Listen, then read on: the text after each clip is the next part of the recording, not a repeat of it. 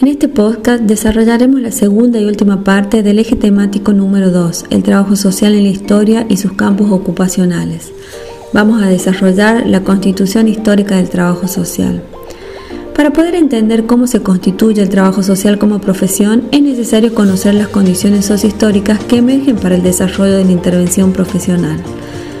La formación del trabajo social tiene sus orígenes en prácticas sociales y luego institucionales para tratar la pobreza, que se visualiza como un problema emergente en la conformación de los estados nacionales a partir del siglo XVIII, luego de los procesos revolucionarios independentistas de América Latina.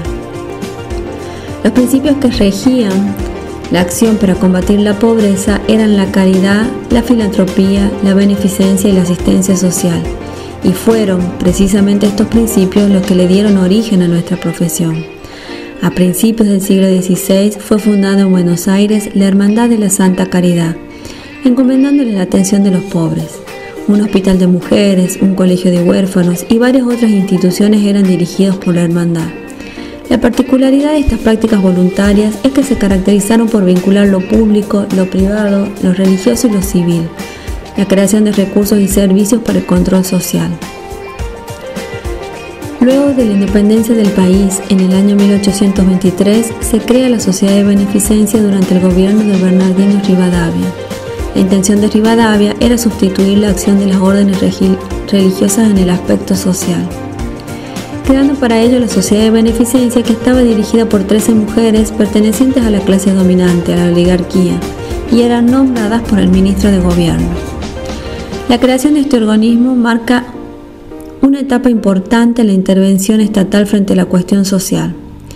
En el año 1943, el gobierno del general Pedro Ramírez crea la Dirección Nacional de Salud Pública y Asistencia Social, dependiente del Ministerio del Interior.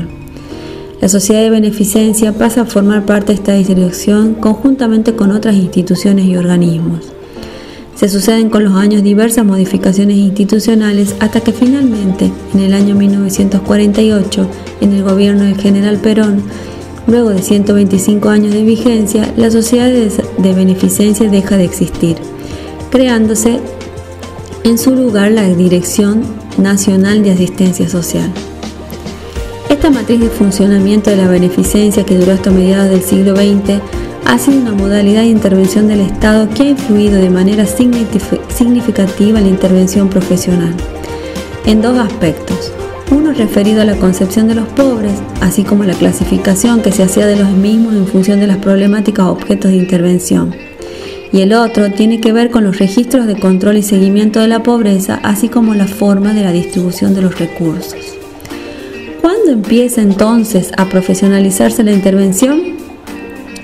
La asistencia social, como modalidad de intervención del Estado, tiende a constituirse en una política social que incorpora algunas prácticas y concepciones de la vieja beneficencia social, como el concepto de peligrosidad social que considera la figura del desocupado un sujeto que se puede convertir en mendigo y luego en vago y el vago termina en delincuente. Esta secuencia no es más que el ejercicio del control social de los sectores dominantes sobre los grupos disfuncionales de la sociedad moderna.